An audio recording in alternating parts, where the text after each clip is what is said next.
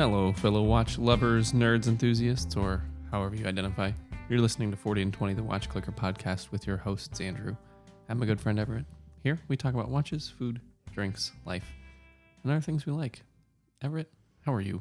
Well, I hate Brenda, and a bad guy hit me in the shin, and I peed on all my pants. Because of America. What a good day. Uh, no, I'm doing good. You know, I'm I'm actually struggling a little bit, Andrew. I'm struggling a little bit with the the um uh the the, pot. You know, where, where I turn the music down. I on the Mhm. old board, I really had.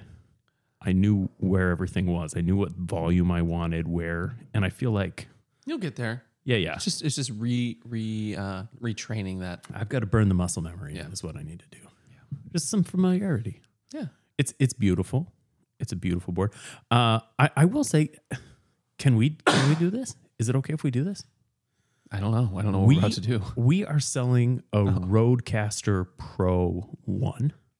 We haven't listed it for sale anywhere, but if you or anyone you know is looking for an in-home studio type podcast producing piece of hardware, we've got one. It's going to be a smoking deal. It's incredibly well maintained and cared for. I just cleaned it. I disinfected every inch of it. So if you want, if you're interested, hit us up, slide into the DMs. You or anyone you know. I'll give you a price as anything you want. And if you want Can us we- to can we do that? reinfect it, Can, yeah, can it's, we have like a, a classified ad section to the, at the beginning of each episode? it's our show. Right. It's our show. Yeah. So yes, it has gotten the stamp of approval. Okay. I don't know if you heard the stamping, but I was gonna say I'm not sure that they got the the demonstrative because I saw it and I barely understood it. yeah. Well, it's hard. I don't have a stamp in my hand. What do you fuck? Andrew, Andrew, Andrew, how are you? I am great. I'm finally taking a big, deep breath. I thought you were gonna say dump. I am in my pants right now. I have size 32 depends on, and I will tell you they have been life changing. Wait, do depends come in like standard pant sizes? I would think so. I mean, I, I would imagine they're not like size like children's diapers. I was thinking like small, medium, large, but I don't. I don't know. You probably need a better fit than that. Maybe. You're trying to keep a lot of. I mean, they're stuff they're like adjustable, right? It's not like. uh I don't know. I don't. I'm not wearing them. You've ruined the joke. All right. Thank you. If you know, slide into the DMs. Taking a big sigh of, sigh of relief because the World Athletic Championships are over. Oh yeah, and that was a hard thing for you. I think for most of Eugene, it was celebratory and fun and and beautiful. But for you, I worked a lot. you worked a lot I'm almost funded a Santos though. So through in the last two weeks. no, no, no. Through, but that that closed a, a significant delta. So that's almost funded. So that's awesome. But it was just it was exhausting. It was a long couple weeks of Yeah, wake up, go to work, come home, go to sleep, wake up, just wash, rinse, repeat. Pleased that that's done. It was super cool. I did get to go to one of the sessions, Mm-hmm. which was very fun. I think you talked about it on this. I think Yeah. you had done it like The the, night day before, before. yeah. yeah. So, but I'm I'm pleased that they're they're behind us now. Yeah. Yeah, it was a really it was a really neat event. You, you know, our city it, it, it- the World Championships doesn't happen all that often. It, it's not as big as the it's not the same scope as the Olympics because it's just one sport, but it's the same you, you know s- same width. You've got all the countries there, right? Mm-hmm. You've got delegations, you've got countries. That's Um, certainly a small. I mean, you have to qualify for the worlds in a way that it, it's a, it's a, I think a higher tier than qualifying for the Olympics. It's a smaller pool of athletes. It- yeah, I, I don't know. May- Maybe you're right. I, I will say our city and our local planners had um, prepared for a much more impactful event. Mm-hmm. Uh, we didn't see a huge uptick in traffic. I mean, certainly a little bit more, uh, but but road traffic was not hugely impacted. R- restaurants weren't hugely impacted. Um, the only thing that I know did happen as a result was that you couldn't you couldn't get a hotel. You couldn't get a hotel or an Airbnb. There were also some really cr- critical roads that were blocked off Mm-hmm. with like anti-tank like beach protection devices. right. Yeah. Th- that was annoying. Yeah. Have, having a detour around. And they were in kind of some critical areas too, like Yeah. like areas where you can't just simply detour. So Yeah, there's no simple detour for those areas. So they're also heavy enough that you can't like get out and just by yourself move them, which is by design. It's just it's annoying when you need to get somewhere. But all in all, I'd say it was a pretty cool event. It was really, it was really neat to see all the athletes. You know, you, you could see athletes just around town. Mm-hmm. I Uh, I met one of the three thousand meter steeplechase runners from Morocco. Cool, Yeah, cool. Was he tall? very, and he spoke no English. Yeah. So I speak I speak just enough Arabic to resolve the issue that caused me to interact with him. Yeah, steeplechasers tend to be tall, especially he you was say way Moroccan. tall. Yeah, Yeah. Well, no, I mean they speak Arabic in Morocco, but it's a weird Arabic. yeah. Yeah. Well, Andrew, We are six and a half minutes in. So we're six and a half minutes, and and and excuse me, sir, and we're talking about watches today. Oh yeah, you're right. I was gonna update you on the status of my depend. yeah, how's it going? We're coming along. We're talking about watches today. Specifically, we're gonna do. It's been a couple weeks, and a lot has happened. and a lot has happened. So we're gonna round up. We're gonna round up Yeehaw. the watches that have the watch watches and watch ish things. We've got some articles. We've got some some releases. Mostly that's that's it. Articles and releases. Yeah. I felt it. like there The- must have been something the else thing- that the I could categorize. That, the things that gather our attention. Yeah, yeah, that's right. Uh, you, you know, you were you were a little ahead of the game with your list. You, I know you've got a couple that you're itching to talk I about. I'm so excited to talk about this first one. So I found this. Uh oh, something's happening. There we go. You So- lost it. No, I I was moving forward and backward. Uh, so I found this via Time and Tide. The Laco Pro series lets you customize your ideal Flieger pilot's watch. And I was like, what do you mean? Bottom of the page, it says that you can, there's 14,000 permutations, which is something that you can pretty easily calculate based on how many options there are. So I go to the Laco website. and sure as shit, from start to finish, you can build out your Laco either in the Stuttgart or the, uh oh, Karlsruhe. You know, Andrew, you're on your own, man. in either iteration of the Laco Pro. So I started building mine and I was like, oh, suddenly I think I need this. They are going to ring in at uh, Bucks, right? Th- Yeah, these bucks. things- They're like 1500 bucks, I Yeah, want to yeah. say. because it's not. This is not like the auction. No, this is the this is the good shit. Yeah. Um and they're gonna ring in between 850 and 1500 euros depending on your options. Mm-hmm. So I didn't look at the price of what I was building out, but you can you can build out your perfect Type A in a 37 millimeter case with a crown left, and do all this cool shit that you, uh, the things that we as watch people complain about. If it was just this one little difference, you get to change that one little difference. Super cool thing that I've I've not seen on this scale. Yeah. Other companies have done this, right? There's other companies that let you build soup to nuts your entire watch, but not Laco, not a brand this big. Yeah, I'm. I'm one. I can't. I think Seiko actually has just Did they? announced some sort of watch builder too, um, which is interesting. This might be a thing, right?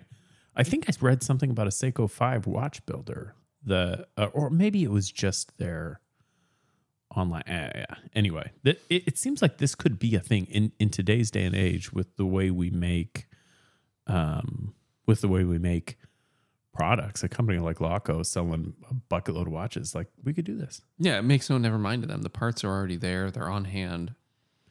You just have to have an individual go pick them. You, you know, I like this, but I, I'm looking, I'm looking through this. So you start at 850 and I'm just going down the list. This is like j- maybe not quite as egregious, but almost as bad as the salad bar at Whole Foods, right? Like add a couple of olives and it's like three bucks additional. So, so Yeah, but I mean, the the big changes are you know, you're going to pay more for a bigger case. Yep. Yeah. Well, well, why? Why is that? Why is a forty millimeter case a hundred dollars more than a thirty-seven millimeter case? because it's a And why is a forty-three millimeter case two hundred euros, not dollars, two hundred? Well, dollars now? yeah, yeah. a two hundred euro is more. Two hundred euro for a forty-three versus a thirty-seven millimeter case. It's more steel. Yeah. It's three one six L steel, man. This is valuable shit. Eighty dollars for a left crown position. Like I'm some of these. that. I'm willing to pay eighty bucks for a crown Well, left. well, that's I think that's the point, right? They're like, I mean, someone will pay for this left hand crown position, and, and it's easy to do. It's just free money. Yeah, and people will pay for it because that customization uh, enjoyment is worth the extra money. Mm-hmm. I mean, think of how many things that people are like, yeah, I'll pay eighty five dollars to have this monogrammed. Well, I mean, some of this stuff makes sense, right? Like anti-reflective inside and outside is a little oh, hundred bucks for outside anti AR. Who does that? I- I mean, some of this stuff makes makes a lot of sense. Additional finishing, sapphire case That's back right. is another fifty euros. Decoration on the movement. Yeah. That makes sense. Is it worth hundred euros? I don't know. I mean, And- this I beholder, right? But I wonder how much the. It doesn't really say. this is cool, oh, man. the first engraving is free of charge. Oh, So You know, the only thing, so I'm looking through this. Can you change like dial colors? I don't. I haven't looked that far. I, don't- only. I only want a black one. I don't know that you can. Well, either way, this is pretty cool. Yeah. It's This a cool idea from a company that I didn't really ever expect to see something like this from. Yeah, I, I'm not sure the customization is is where I'd want it. If if you truly can't change the dial, you can either so the dial options are either with printing, Laco, and made in Germany, or without imprint, Laco, and made in Germany. And the without imprint is 150 euros. I'm- Well, they have to. I- I'm they just have to, joking. They have to remove the imprint. they have some dude out uh, hammer in the back of the dial to pound them out. Some 80 year old German watchmaker that Let's see if the dials. Uh, if there's other color options for the other dial model. this is cool. Uh, it, not not going to be nothing, but also not a tremendous amount of money. No, but I mean, it, what north of what you would pay for this watch off the shelf? Yeah. which makes sense because it's going to be wholly customized. You could feasibly have a one of a kind watch made by Laco, Mm-hmm. which is cool. It is cool. No, I'm into it. I I I, I like it. I, I have no I have no actual objections. I'm not a big fan of the uh, etching, or not this the etching, but the um, FL twenty three eight eight three. Yeah, etching's the word I'm going to use because that's what I have right now. Still a little brain dead. Engraving, that's the word I'm looking for. Engraving on the non crown side. I, yeah, I was wondering what you're talking. I got it. I got it. Yeah, that's that's a thing, right? Nobody likes it when the brands do that, and the brands insist on doing it. Um, I, somehow there's some applications I like it. I, I do like it on the uh, 30 year Apollo edition of the Speedmaster, sure, but you know sure. that makes sense. Yeah, I mean, I think it's probably also one of those things you like it if you like it, right? I don't like it on any Invicta. I have yet to see a well executed Invicta engraving on the case side. Ooh, What's the? It's not the Pro Diver. What's Invicta's like Sea Dweller? They're like high. They're hypey, big. They've got like a. They use like a, a old like vintage brass hard hat logo on Mm. one of their lines, Mm-hmm. uh, and I actually really like. I really like those engravings. But, um, hey, speaking of too much money for an inconsequential change to a watch. Okay, I'm ready for it. Well, One of my favorite companies as of late, Mm, uh, Tag Heuer. Tag Heuer has released a new version of probably uh, its most iconic watch. I think we could say that. That's fair to say, right? I don't know. Well, so they released. Uh, they're calling this purple. The the pictures I've seen, I, I think purple's maybe not the right color. I think it's, I don't know. I accept purple. If we're if we're gonna stick to like binary or not binary, but primary color names. Binary color names. Good God. Yeah. We're gonna stick to primary color names. Purple is what you have to call this. Okay, fair enough. Uh, a purple dialed M- Monaco, a basically a full on modern Monaco with, with a purple dial. I, I think if if we're gonna call this purple, it would be fair to say this purple skews to the red, Uh, yeah, and and even some pink. and and and and that's what this is. This is a purple Monaco. Purple has been uh, maybe the color of of this season, right? It's seeming to be so, and I, I don't know how I feel. I've seen a lot of sort of one-off releases in purple this year. I'm not sure. Uh, I mean, I definitely don't mind it. I think purple is cool. But in fact, I've got a purple tie. It's my very favorite tie. I wear it. You know, Mostly maybe on Sundays. Um, I'd say I wear it. tw- You know, maybe twenty percent of the time I wear a tie because I just gravitate toward it. I like purple. I, I don't know if a purple watch is for me though. I don't know if it is either, but it's a really well executed purple. You know, it's not um because kind of sunburst, right? It's not It is it's not a style. Easter pastel dial. It's a really deep dark. That sunburst kind of starts with white intermixed into it and fades into black. It's a it's kind of sunsetty purple. D- degradé. Yeah, it's a it's a really well executed purple, and I think my favorite execution of purple that I've seen thus far. So this is an LE, 500 pieces. Um, I think that they're boutique, they're boutique exclusives. So uh, if this is something that interests you and you live close to a tag boutique, I'd say just grab one. I mean, it's it they're they're f- not quite flyer price, but They're north of that, but you're certainly going to make your money back. yeah, I think possibly. And and it's like what a cool watch to have. So uh, caliber 15, these are cool, man. I The- dig them. This got me when I looked at this. It got me thinking about getting a Horizon. Oh, I, did you see this? watch. Did you see this? The It- case back. It comes in 316L. Ooh, Andrew, now that's that's a game changer. Andrew, what's next for you, buddy? Ooh, next up for me, we have another new release. I feel like you weren't ready for me. I, I wasn't ready for you. We discussed how we were going to manage this, and and I I dropped the ball because I was looking at, at watch porn. I did. I did sort of like. I, I sort of like ambushed you with it though. Mm, yeah, a little bit. It was- I was- I was a little sneaky. Bulova How about Bulova? drops a. We we've shit talked Bulova recently. We have, and they're they're and and with good reason. Wh- Yep. This isn't like unfounded shit talking of Bulova. It's wake up, Bulova. There's Mm-hmm. an opportunity here for some really cool shit. They're in the ballpark. They Cour- courtesy of The cour- courtesy Wilton- of GMT. the Citizen Company. Yeah, yeah. But their new release, the Wilton GMT, with a Miyota movement. Don't love that name, by the way. I don't really like the name, and I, I really hate the dial. Really hate it. I'm I'm fine with the Roman numerals. I hate GMTs that have A globe map. a globe map, right? Who It's we you, get it. It's so you know what the watch is for, Andrew. I but I'm I'm I'm even fine with the Roman numerals in this application because it really complements. Oh, yeah, I like it.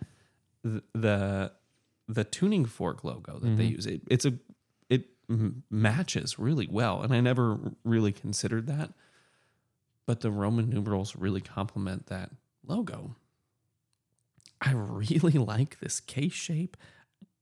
I just I I don't like the dial. I don't need the globe map. If this was just a matte, flat, or anything else, I'd be picking this up. These are 900 bucks. 895 with the gold plated variant, 875 steel with a blue dial. So it comes in two variations, steel blue dial For a jumping hour, for a jumping hour GMT, Yeah, it's the the Miyota 9075 which is a great movement. yes this is this is cool. This is great promise. It only i think it only comes on leather. I'm not seeing any bracelet pictures which makes me think it only comes on leather.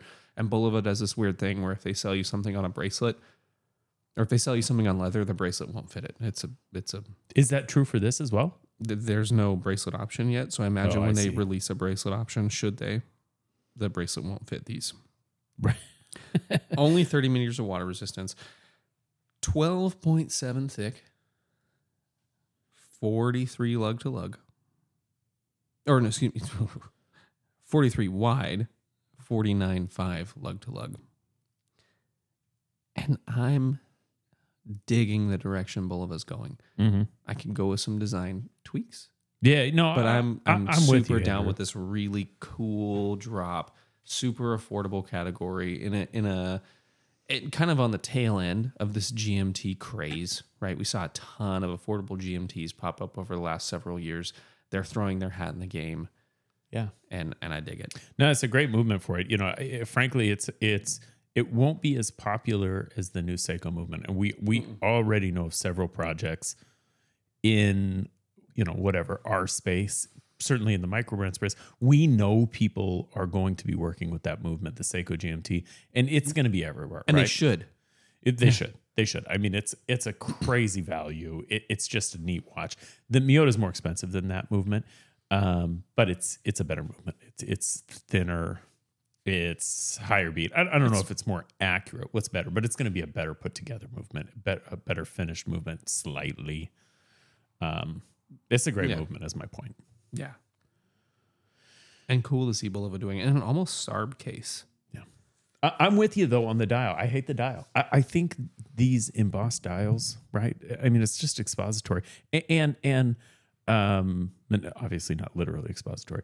It, it, it feels it feels uh juvenile to me. Yeah. What's the what's the company that does the embossed shark dial? Helson. Yeah. I you know they just it just feels juvenile to me. Um, It feels like oh, holding on to these design decisions of the early to mid 90s as Yeah. still reasonable design choices of 2022. it's juvenile. Back that ass up. Yeah. As Yeah. With two Z's yeah. or dollar signs. Take your pick. Or, or yeah, that that's oh, did that come? Did that come with the option, the the dollar sign option? It should. Well, I agree with you. I agree with you. Uh I got another watch I'd like to talk about, and it's important that we talk about this one quick because I don't think you're going to be able to get it very long.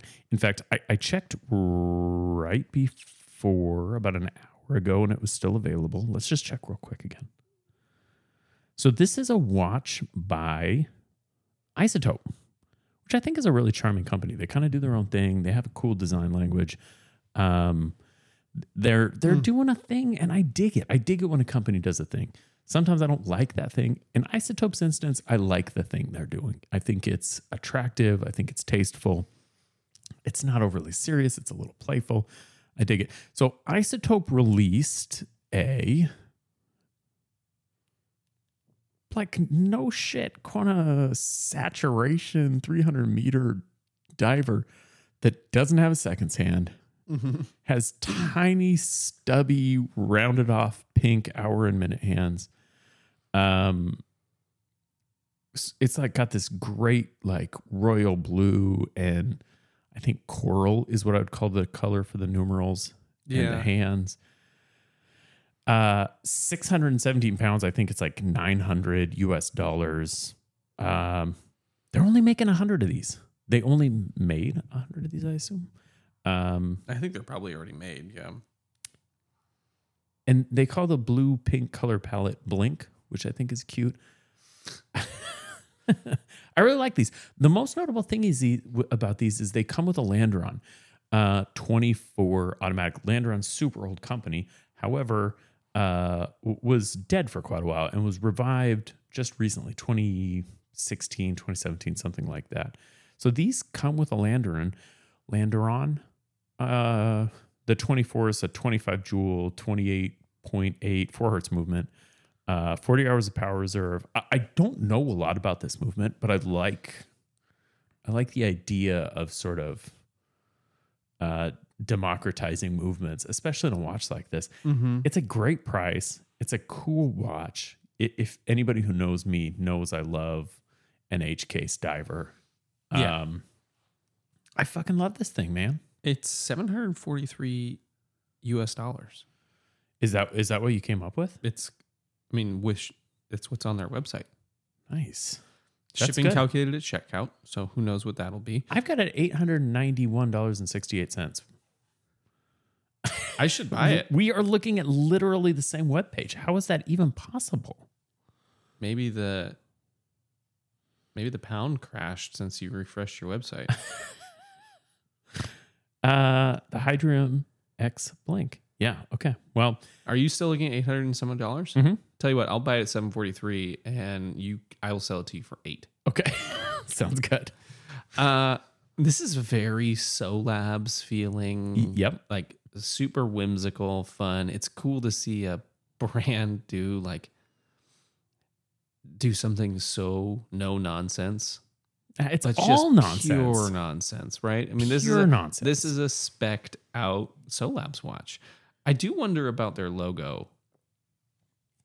Uh, You know, their logo reminds me of a logo from a brand that everybody will know, but I'm not going to name drop. yeah, we're not gonna do that because that, yeah, But a brand that sort of like makes fake watches and also does some cool stuff in, in other ways.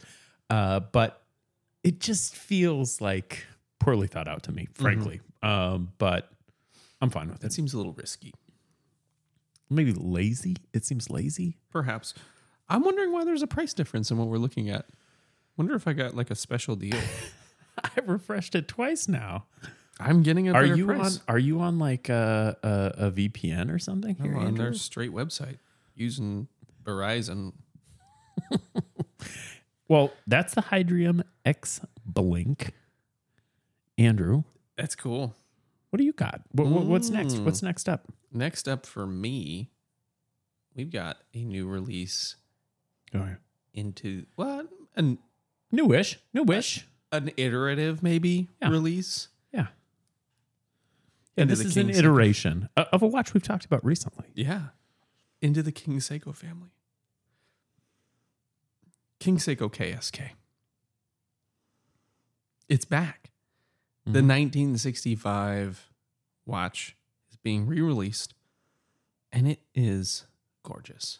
And I know we talked about it recently, but I got to talk about it some more. The the lugs alone on this watch are Mhm. reason enough to buy it. Mhm.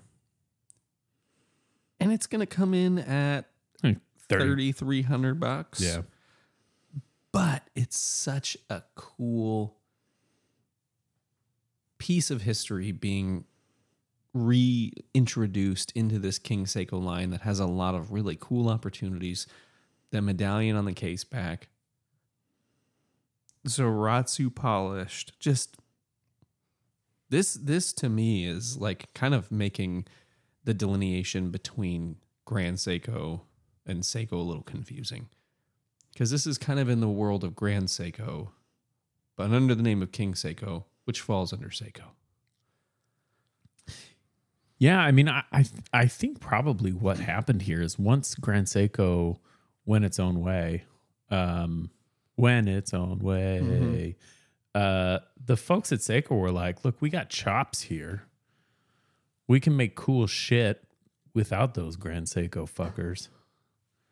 Eh, Maybe. I mean, that's I I, I mean, frankly, I, I There think that's yeah. kind of what's happening here, I mean, right? but also there wasn't room in the catalog for a watch like this with Yeah. Grand Seiko already there. That's right. There was no room for Grand Seiko and King Seiko, so Yeah. I, we, we we're going to sound like a broken record. I really hope that they turn this into a thing. Me too. King King Seiko, I think that there's a lot of room there. I'd love to see some modern King Seikos. I, I know that we've got these sort of 60s. That's a bit of a feeling. responsibility for a while to revive the 60s kind of heyday of this watch design. And I think these are clearly modern watches, right? I'm not suggesting they're not modern watches.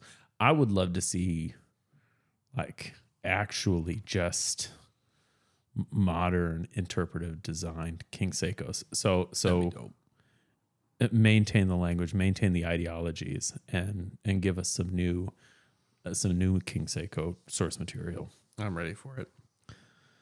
I dig that watch. I dig that watch. I I've Andrew, I've got another thing. This is a little boring. So we don't we don't need to talk about it forever. Uh, but I read a really good article. This has been a week and a half ago now, I think. Uh, yes, uh, by uh, it- by uh, a collected man who is a anonymous watch blogger. That's it on his eponymous website. I don't know if that works if you've got oh if you've named yourself after your website if it's still eponymous. Uh, a collected man. What is the future of watch retail? Uh, this is what I'd call long form. This is long form. It's maybe not the most engrossing long form. You may skim a little bit. However, it's well sourced. Mm-hmm. Uh, it's well sourced. The it, it- it's data driven without being analytical. Um, it's sort of a conversation about what's happening with watch retail presently. I, I will say this article skews towards the higher end. So we talk a lot about Audemars Piguet, um, Rolex to a lesser degree.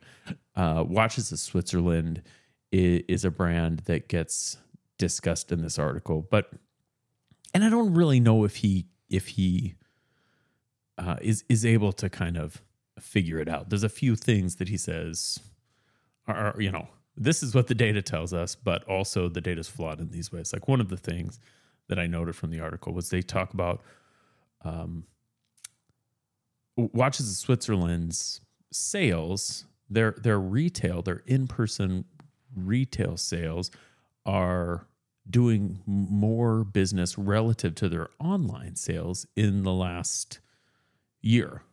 Uh, but he notes the watches of Switzerland doesn't sell Patek, Audemars, or Rolex on online. They Mhm. only sell them in boutiques, and those are their heavy hitters, right? So there's uh, there's some caveats that that he that he takes on, And and also provides different analysis. Um, some folks are like, well, we're still recovering from COVID, and other folks are doing well. So it kind of depends on the industry, but it's it's analytical in a way that's not boring and it's thoughtful, and and I think it's good. I, I think my takeaway from the article was certainly in luxury watches retail is and will exist for a long time. I think it's unclear about less expensive watches, less than luxury. Mm-hmm. If if retail really has a strong future, um, we we don't know, right? And and, and we had it- Patrick Bremer on a yeah. couple weeks ago, and he said, "Yeah, well, we do that, but we're struggling. We're struggling with that, Mm-hmm. based on some advice that he had gotten from Someone. from a prominent watch person who we know we know who it is, but we're not going to tell you. Yeah. We've not, got secrets from you. We're not supposed to. and, and so, but he was struggling with that, right? Mm-hmm. Um, so yeah, uh, it, it's interesting. It, economy and luxury will always remain in brick and mortars. yeah, we're, well, we're always going to see Citizen, Seiko, Bulova, G-Shock in Macy's and JCPenney and Fred Meyer Jewelers or Kroger Jewelers, wherever you are. Those will always exist. And, then you're you're saying the extremities will always exist. the extremities will always exist.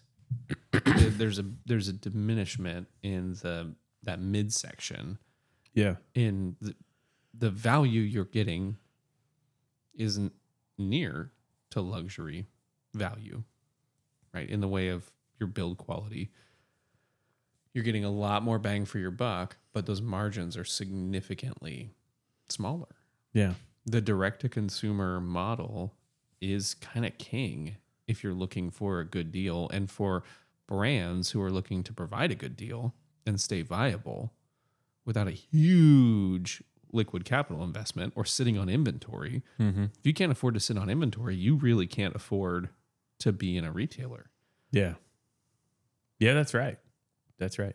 I, I mean, I, I, I think some will tell you if you can't afford to sit on inventory, you can't afford to be in the production and sales business. However, To to some extent, we, we know that there are many very high quality and very well respected micro brands that operate with basically no inventory ever. So, oh, and there's and we won't say anything bad about those about those micro brands because we don't want to get tarred and feathered. But there's also plenty that sit on a significant amount of inventory themselves mm-hmm. without dispersing it throughout. They manage their own mm-hmm. Their their own workflow and their own logistics supply chain throughput. And yeah, I don't know. Thru throughput? Yeah, I like that. Did you just make that up? Is that a is that a real word? yeah, throughput. Throughput. It's getting something from back here throughput. to up there. It's the throughput. That's how the process. I like it. I'm gonna have to take your word for it. Yeah, So that's a boring article, but I, I I it's a super interesting topic though. It it is. To, I, don't think it's a boring article. It's a boring article to talk about in this context, but I wanted to bring it up because I thought it was a good read. And if, if you're a nerd, I'm kind of a nerd. If you're a nerd like me, I, I think check it out. It, it was interesting to me. Um, two two takeaways. So the first one I already said. The second takeaway that I got from this is that it would be, you know, we talk, we tend to think of things in binary, right? Even, you know, we're guilty of this too, Andrew. Say, you know, this is dead. This is the new thing. Um, Well, we're responsible for hot takes. that's right. That's right. I, I think that I think when this conversation in particular, well, most conversations, but this conversation in particular, I would be, I think it's a mistake to compress the nuance here. Uh, that's a that's a callback. So you know, this is a little bit of if you know, you know, you there. Uh, but I think it would be uh, a mistake to pretend like there aren't multiple answers that all exist at once, right? Yeah. R- retail sales are still a thing. Direct to consumer is is a thing. It, it- it's different. I think that's the best way. Uh, the way people consume watches is different today than it was 20 years ago, obviously, and it'll continue to be different. I, I um, I, I, again in, in 1990, I'm not sure anybody would have been able to predict what's happening today in watches. You know, it, it's just hard. It's hard. Yeah. But things don't die necessarily. They get sick and they wither. And then you give them some antibiotics and they're back. A new sprout pops out. So, yeah. I'd like, I'd love to see a proliferation of like multi brand boutiques. Cause I'd love to be able to go try on watches from small brands. yeah. I, I would love Like if Worn and Wound had, pop ups or, Yeah. or like, well, I mean, they kind of do, right? well, but if they had brick and mortars throughout the country, Sure. you know, even if you, if, if I mean, 30 is a lot, but 30 covers every major city in the United States. And then everyone, everyone is within driving distance of going and trying on a notice or an instrumental And a Laco. Oh, or a Laco. Or Yeah. there, there's so many. I don't know why Laco popped into my head because I think actually you can try on Lacos Yeah. in other places. Yeah, but but but yeah, the, that the the opportunity to be hands on with a watch before you're buying it. Because how many watches have you bought without ever having touched it? oh, most. most, yeah, Yeah, most of the watches that I own. Samesies. I don't know that I've seen any of them in person before I bought them. y- you know with my um with my uh like as as we get further and further into this into this hobby you know i've now been to to several windups and i've met people at meetups uh and, and so it's fewer and fewer r- recently but certainly in the first i don't know two or three years of my collecting it was it was most Yeah. How cool would that be to be able to go try on watches and Yeah. and and curate your taste right there in a boutique? yeah That's not a boutique because it's not pretentious and douchey. It's a bunch of watch nerds hanging out with a bunch of nerdy watches. yeah That'd be dope. but it's expensive. It's wildly expensive, right. and it would be the death of a lot of brands. You, you know, I, I think I think Worn and Wound, their the sales side of Worn and Wound is clearly their most valuable asset today. They've got great great writers at Worn and Wound, and I really like a lot of their content. But I think at this point, you know, the the Wind Up Watch Fair and the the watches they sell, the Wind Up Shop, are their biggest assets, and probably make almost all of their money. Would be my guess. I would venture. So yeah. Um, but I, I really actually like that there's a so so that that's another thing that this article talks about. It talks about the marriage of content and and sales, right? And how brands, e- even sort of typical retail brands, brick and mortar retail brands, have had to incorporate, you know, Hodinkee and Worn and Wound, and to a lesser extent, maybe a blog to watch. These folks invented the idea of lifestyle watch shots, right? Uh, it, it was the content creators. Who built trust with you and said you can believe me, and now you can buy watches from me because you trust me. Sure. Yeah, sure. I mean, well, that, that's cynical, but I appreciate No, it. No, that's it. That's what happened. Is we trust these outlets because we trust these writers. We've been with them for years. I think there's a different thing happening too. I, I mean, that's that's a that's a fair comment. I, I think I'm referring to something a little bit different, which is that um, the way watches are presented online is different today. The way Oh, yeah. watches are presented at uh, e- even a direct to consumer or even a retail non-direct consumer, you, you still got these photographs that are reminiscent of something that uh, Ariel Adams might have shot. Eh, He's a bad example, and, and, and actually, forget I said that, but but maybe something that you know one of the Zacks would have shot or or something. You know, it, it, there's a thing happening, I guess. there was someone here from Hodinkee this week. He wrote about the games. Yeah. Oh yeah. I I, I pulled that link. I think. I, I read it and I got deeply offended that he Oh. that he didn't try to have a beer with me. oh, is it someone you know? No. I recognize the name. I don't remember who it was. I mean, it's one of their writers, right? But Y- yes. he was in Eugene and he didn't have beer with us. And, and- wrote a great article. I He did. I, I enjoyed the article. I was actually, I was also annoyed that I, I didn't realize that Seiko was going to have like a little micro presentation there about their timing mechanisms. Yeah, so so a, a lot. Some people will know Seiko is one of the main sponsors of the World Track Championships. They've been the marquee sponsor, timekeeper for decades and decades, um, I think their contract is up in 2024, and, and it'll get renewed. but it's already been renewed to 2036. That's right. So uh, there were some opportunities to to do Seiko things. Uh, I, I w- I wasn't able to take advantage of that. I thought I was going to be able to take advantage of, and it didn't work. I I sort of didn't expect to, but I was I didn't realize that there was a Seiko thing going on. Yeah. Okay. My next up. Okay. This is a watch that everyone knows.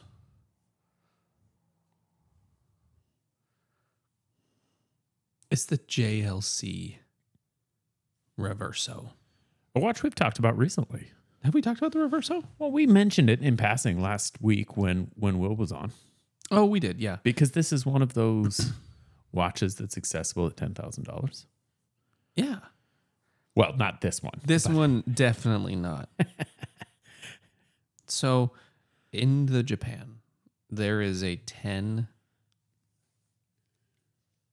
item, 10 piece release of this beautifully painted, Grand Feu Grand- enameled. few enameled reproduction of Hokusai's woodblock print, the Amida Falls in the far reaches of the Kisokaido. Hokus, Road. Hokusai being the painter of that wave Yes. wave that every college student on the face of the earth had hanging in their Yes. dorm room. And a lot of them now have tattooed on the back of their left arm.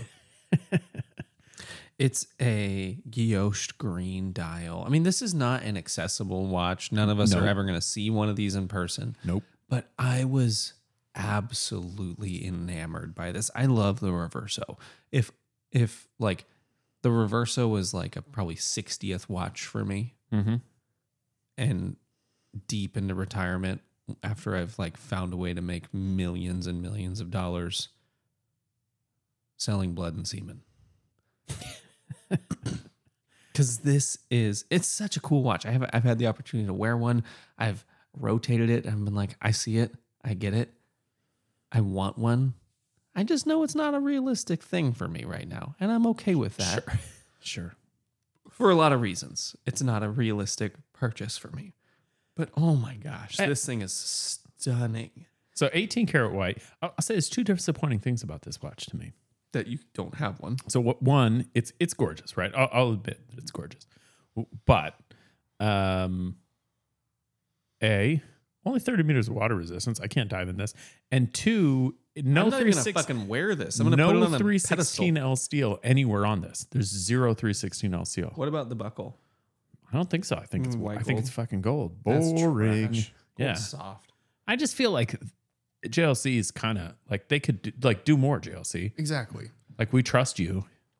I don't know. It just seems like they're pulling the wool over people's eyes. A It little is bit. a bit of a letdown. We don't even have a price. It's probably like You know what they more say than about ten that? thousand dollars. You gotta ask. Yeah, that was beautiful. I I, I do really like that. gorgeous. Uh, There, there are a couple of these. There are a couple of these photos that have like a picture of the Hokusai reproduction and like a paintbrush touching the back of the case. It, is this hand painted? yeah. Jesus. Yeah, that's pretty cool. That's why it's there's only ten. Yeah. The guy spent the last 10 years doing this. And they're like they didn't have a dial picked out, but they knew it was going to be on a reverso. That's why they could never change the case shape. And he just got diagnosed with IBS, so they they had to cut it off. They were Yeah. going to do 25 originally. Yeah, gosh, it's just gorgeous. This is this is the kind of like hote stuff that I go for. Yeah. Uh, I, I I think I only get one more, and I'm sort of I'm waffling here, Andrew. I'm waffling. Uh, I'll just do them quick. One, uh, Autodromo uh, introduced their 10th anniversary. I think Vallelunga, which I think is a super cool watch. I love this watch. it's like a seven hundred dollar uh, reproduction of one of of their very first watch. I think it's epic. I think it's beautiful. It's got a Miyota 8 series movement, which is a little bit of a bummer, I think, for this watch, but still, the, the price is right. It's gorgeous. I love it. Okay, that's all I'll say about it. Moving on. it's an article on Time and Tide about Taika Waititi, who I think is totally killer. Just generally speaking, like, I think that guy's rad. And the, the title of this article is Taika Waititi is a certified watch geek, which makes me even cooler. And I think that that's he like couldn't have gotten cooler though. That's the thing. He, he's at max coolness. I I no, I don't know. I think he turned it up to eleven. So so just just to go through the list, he's got a Pasha, he's got a Santos, he's got a twelve hundred T, he's got a vintage seventies King Seiko, he's got a gold Speedy, a gold Daytona, a blue Dial Panerai, and then it gets interesting. He's got a Captain Willard. He's got a Carrera, a newish Carrera. I mean, these watches are like these watches Those are, are like watch nerd picks. watch nerd picks. Yeah. These barring are- barring the Panerai, that's the kind of the outlier for me. Yeah, it's I- also- I think that Panerai is gorgeous. It is, Actually, but it's just it's kind of an outlier. I'd, I'd be willing to bet that was his first. M- maybe it's big. He still wears it though. Um, my, I, and actually, I love that watch. I'm gonna buy a Panerai. The King Seiko. Did you mention that? Yeah, yeah, it's got this vintage kick Seiko. And, and a vintage Willard. It's a sixty. Yeah. It's a sixty one hundred five vintage Willard. Yeah, it's dope. I mean, these are like nerdy nerdy watches. Yeah. It, it's some of them, and there's nothing. There's nothing crazy here. Well, okay, excuse me. A solid gold, a rose gold, a, a, a- a rose gold. Uh, uh, what do we call that? That watch, a Speedmaster, and a yellow gold Daytona are both a little crazy, but I mean, in the realm of crazy, Yeah, but when you're that cool, you can do those things. yeah. The, these are these are legit cool watches, man. I dig it. Concur. I'm going to rapid fire mine. A new Bulova has hit the streets in the way of the parking meter. It is a bullhead chronograph Yeah. Called such because the dial looks like a parking meter. Are we going to talk about Bulova with kind words twice in one episode? We're gonna do it because I love bullhead chronographs. I think they're they're just perfectly quirky, but still they're not weird, right? They're they're quirky. Yep. They exist for a reason. They're remnants of stopwatches. It makes sense, and in the in this platform makes perfect sense. Yeah. Super dig it. It's part of their um oh, what are they calling their their like reiteration movement. It doesn't matter. It's it's part of their kind of vintage reissue movement or uh, Archive series. archive series. Yeah. G Shock with a new Again, Miyota movement in here, right? yeah. Like Bulova's doing things. They're leveraging the resources they now have. Or or or Miyota was like, get the fuck out of the way, Bulova, and let's leverage the history and actual cool shit that you guys could and should be doing. Let's fix this. G Shock with a new release based on the advanced crew escape suit for astronauts. It is the orange astronaut suit that you expect to see, a 5600 in that full orange color, American flag keeper on the wrist, NASA branding and logoing. Super dope. I'm all about partnerships with NASA. As is everybody who sells watches. Exactly. Now, this is the one that I was actually most excited about. It's a uh, n- brand called Awake Mission to Earth. It has a BitLocker in the uh, no, not BitLocker. is it BitLocker? Is that a that's a, a like a It's like an invisible QR code. okay? I can't remember the name of it. Um, blockchain, not BitLocker. Blockchain in the in the uh, It's like Crystal. the NFT thing. In the crystal. So when you scan the crystal with your phone, you get routed to a live view, To a human trafficking a live view of cameras from the ISS, providing you views of Earth from space. Right? That's a totally useless thing to have in your watch, but it's super cool. It's also a very attractive watch. They're making 250 of them. It's cool. Uh, and last, Hey, I'm just gonna I'm gonna come out and say it. I think useless cool things on watches are the best things on watches. that don't interfere with the watch at all. It, you wouldn't- you don't see it. Also, what a cool authentication device. please give me more. Uh, yeah, please give me more. I actually heard someone talk. So just real quickly, I talked about the new Vallelunga from Autodromo. There's no. It, it- it's a chronograph. There's no. They interrupt the hashes at the bottom between four and six or four and seven. I'm, I'm not sure exactly what it is, uh, or four and eight maybe. There's no. There's no markings because it replicates. It replicates a, a card how right that's kind of that's kind of autodromo's thing and, and i read someone bitching about it and like how are you going to keep accurate time fuck off That's not what it's for. get out of here get out of here leave leave Sure. my life for forever it's awesome Last up, Tudor with a big move coming in with a 39 millimeter Ranger. This did we not talk about this We haven't talked about this yet, that's your mis- that's your fault and this thing is it. i mean we did talk about it because we talked about henry having a new one I think we talked about it with Will. I think we. Henry reached out to me this week and said thanks for the shout out on the show Oh well, fuck me then, Everett.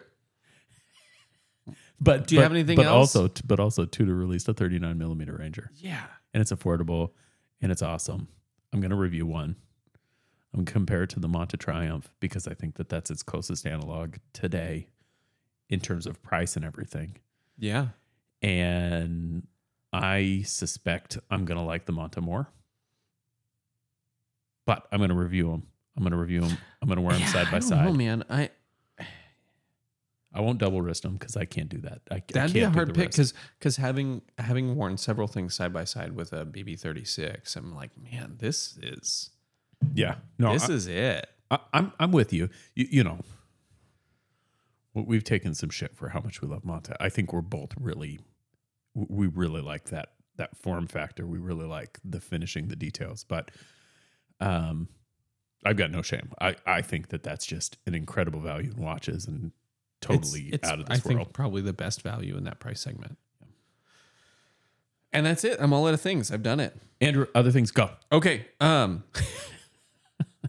gosh, that was fast. I, you're wearing your EMG Nemo again. Not a it. watch, not a wrist check because we don't do that. But uh, you're wearing a watch clicker Mankey strap This is one of the protos too. with a black dial. Yeah. Nemo, and I just I'm feeling I'm feeling things, man. I'm Yeah. looking at it, I'm feeling things. I'm feeling like, you know, when you see like that picture of your kid when they were like four years younger, and you're like, oh, that's what I'm feeling when I look at this. This is a combo. Oh, she was so cute. Yeah, I like this combo a lot. Yeah. So, my other thing. I was watching we've talked about it. Somebody feed Phil. And he did a episode in Brazil. And he had one of his meals was feijoada. And I saw it and I'm like just kind of put it in the back of my mind, but it's always just been kind of sitting back there. Feijoada. Can I Google? I, I Google it, but I can't spell it. So feijoada, it is basically black bean chili. oh, okay. But so it's it's it's widely accepted as the national food of Brazil. It's not exactly chili though. It so uh, even in looking at I mean, because you dozen- start with beans, so it can't be chili. but even in a, looking at a dozen recipes, this is like American Southern soul food. So what I did, I just hit some onions. So if you're gonna tell me you made this thing and didn't share it with me, I'm gonna be pissed. It's in my fridge. F E I J O A D A because Portuguese. Started with some garlic, onions, a little bit of coriander, some chicken stock. Just threw it in the slow cooker, just to get it warming up. Browned a pork shoulder, a top sirloin roast, bacon. Threw all that in there, with a couple cans of black beans, a can of fire roasted tomatoes and then a smoked ham hock. And I just let that stuff, I just let it cook out. Oh, a little bit of cilantro. Just let it cook out. About two hours before I was ready to eat it, shredded all the meat up, pulled the ham hock bone and the ham hock skin. Dude, it was like barbecue plate in the way of a stew. It has all these really familiar flavors. It Mhm. was it was straight barbecue comfort food. yeah, It was so good. sounds delicious. So good. Put it over some rice. Traditionally served with some orange slices. So that's what I did. I didn't need any of the orange slices because I could just go back for more and more of that slow cooked, like all those flavors, that saltiness. So my other thing, feijoada, F E I J O A D A. I'm gonna I'm gonna drop just a link to the Wikipedia of what it is. If you have a slow cooker and you you like doing chili for your family, Mm-hmm. try Mhm. this. Andrew, have you ever had ugali? Ugali. Yeah, ugali is a Kenyan dish. It's uh, cornmeal. I, I don't really know what you'd call it. It's like a, it, it's like a side dish, but it's made with cornmeal. It's like this dough that kind of Oh yeah, uh, it this the dish that you were talking about. it's like it's like an uncooked tortilla. Uh, al- almost. It- Yeah. there usually comes. It's usually thicker than that. It gets served in like balls. Yeah, ball. You smash it out and you wrap your food around. It's like a dumpling wrapper. When you told me about this dish, I thought that would be great over rugali. It would be. That's that's what I have to say about your other thing. Yeah. So my other thing is feijoada. It's Brazilian comfort food. I really like that you're pronouncing it right. You don't do that very often. I mean, you you purposefully mispronounce things. There's no way to mispronounce this thing on purpose. There's no letters in places that make sense. feijoada. I'm like it's it's You, like you just have to say it right because because it's worse. It's like there's not a funny way to say it.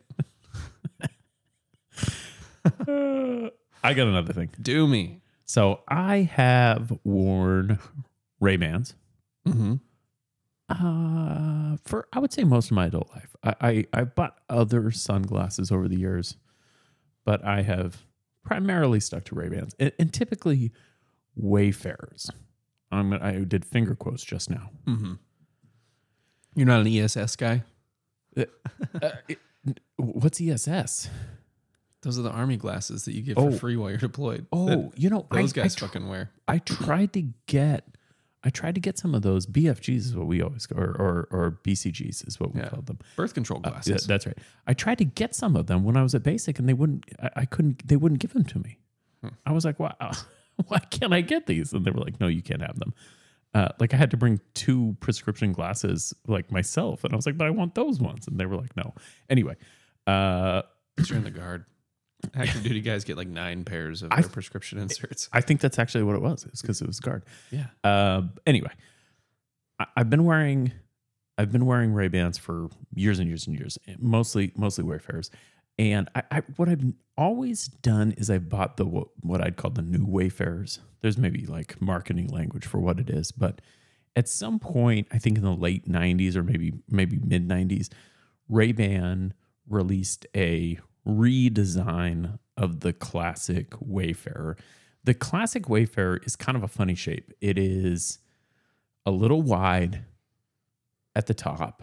It's got a big taper to the bottom of the lenses. Um, and it, it, it's a, it's just a little bit of a vintage design. They also is a pretty steep angle from the cheek to the brow. Yes. It, it comes in it comes in at a at an angle that that steers towards your face at the bottom. 45 degrees. And so I- think a lot of people don't like that shape when you see it doesn't look like a modern pair of glasses. And By design. E- maybe perhaps Uh, and, and so the modern wayfarers are, are much they look the same obviously the same type of glasses but they're they're more they're more modern they're more they just feel like glasses you put them on they're comfortable they're great so i did my summer my annual uh losing my glasses festival in the last month uh you lost the ones that you fly line together? I did. Yeah. Yeah. Within like a, a week and a half of, of repairing them, which I was really proud of that repair too. It was a good repair. I lost them. Uh, so they're gone forever. I, um, so I had to get new glasses and I went to our, my local eyeglass place and I tried on a pair of OG Wayfarers, just like kind of shits and giggles. Like I'm not going to buy these because they're OG Wayfarers and nobody wears these. And I put them on my face and I was like, you know, I'm gonna take a flyer. And so I took them right off and I said, This is what I want. And the guy who helped me out is the guy who's been helping me out for the better part of 15 years. He was like, You don't want those. You don't want those. Look, look, look. The look At these. Look at these, the classics. Yeah. And I was like, No, you know what? I don't even want to try them on again. They fit my face. They were comfortable. Just just do it. And so he he orders them. I got them this week, uh, or in the last week. I I gotta say, man, I think this is like one of my favorite pair of sunglasses I've ever had. And they'll last six months. A year. I lose my glasses you, most Julys. Hmm. Uh, but if if things go the way I think they're going now, I'll order another pair next July.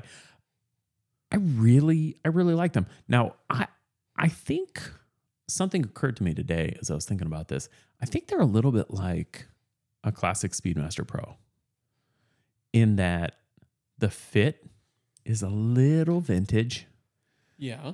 It it's a little awkward. Like the Speedy Pro is is known for being a little long. Yep. And for you Just you a touch. and for you, it doesn't, you know, you've struggled with the fit with the Speedmaster when you've tried it on. Yep. I think that that's probably true for the Ray Bans too. I think that the Ray, the Wayfarer Classics are going to be too wide for some faces. I've got, I, I don't know, what's a nice way to say fat face? You have a round head. Yeah. It's not it's not like lumpy. It's not it's not like robust. It's just you just have a round face like an oval face, right? Yeah. And, uh, and so I, I think that works well for me, and it might not work well for everybody. It doesn't work well for me. I have a I have a much taller face that's narrower, so they're just a touch too wide for me. Because I would like to be able to wear them, but they don't they don't fit me right. Just like the Speedmaster Pro. I thought they were great. I, th- I, I think they're great, and I think if you've ever sort of been on the fence, I'd say just do it. I also don't know what your vision is like, but when I put them on, man, I got immediately sick. It's not great. I, I was I It's felt like I was great. looking through 3D glasses. Yeah, it, it's not. It's not ideal. It's bad. So don't lose your glasses. If you ever see me driving without my glasses, it happens sometimes. Pull me over. it's dangerous. Yeah. That's it's against the law. You don't have a driver's license. It's against the law. Uh, I actually uh, am not required to wear my glasses when I'm driving. That's horrifying. Just given having seen through your prescription. Andrew, I think we did it, man. We've done it. We've updated you on the last couple of weeks of cool releases that we like. And if we didn't mention it, it's because we don't care. How about that? What? Hey, you guys! Thanks for joining us for this episode of Forty and Twenty, the Watch Clicker podcast. You can you can check us out. You can check us out Our OnlyFans. at watchclicker.com or on Instagram at 40 and 20 or at watchclicker. Look, you guys, it, it's a website. This is the, this is what we do. We are the the podcast of the website. Articles, reviews, all the good shit. You can also, if you'd like, you could support us. And we'd love it if you did. Look, all the things we have to do, hosting, hardware, software, it all costs money. And those of you who do support us on patreon.com slash 40 and 20 are the reason we're able to continue to do this week after week. The reason we're able to put beautiful pictures that Will took on the website. And don't forget to check us out next Thursday for another hour of watches, food, drinks, life, and other things we like. But behind. I don't know why I couldn't find the transition there. Did I miss a category? No, I distracted you. I was looking at your sock. And you looked at the weird face I was making. This is my Chinese communism watch. That's what I was trying to figure out. I was like, it's not an inside out sock. That's just not in English. Oh, our It's- mics are on. No, they're not. I muted them. Because I can. Oh, Yeah, I they're don't see both. the mute. They're both illuminated. muted. Both muted. Both muted. Like, eh, whatever.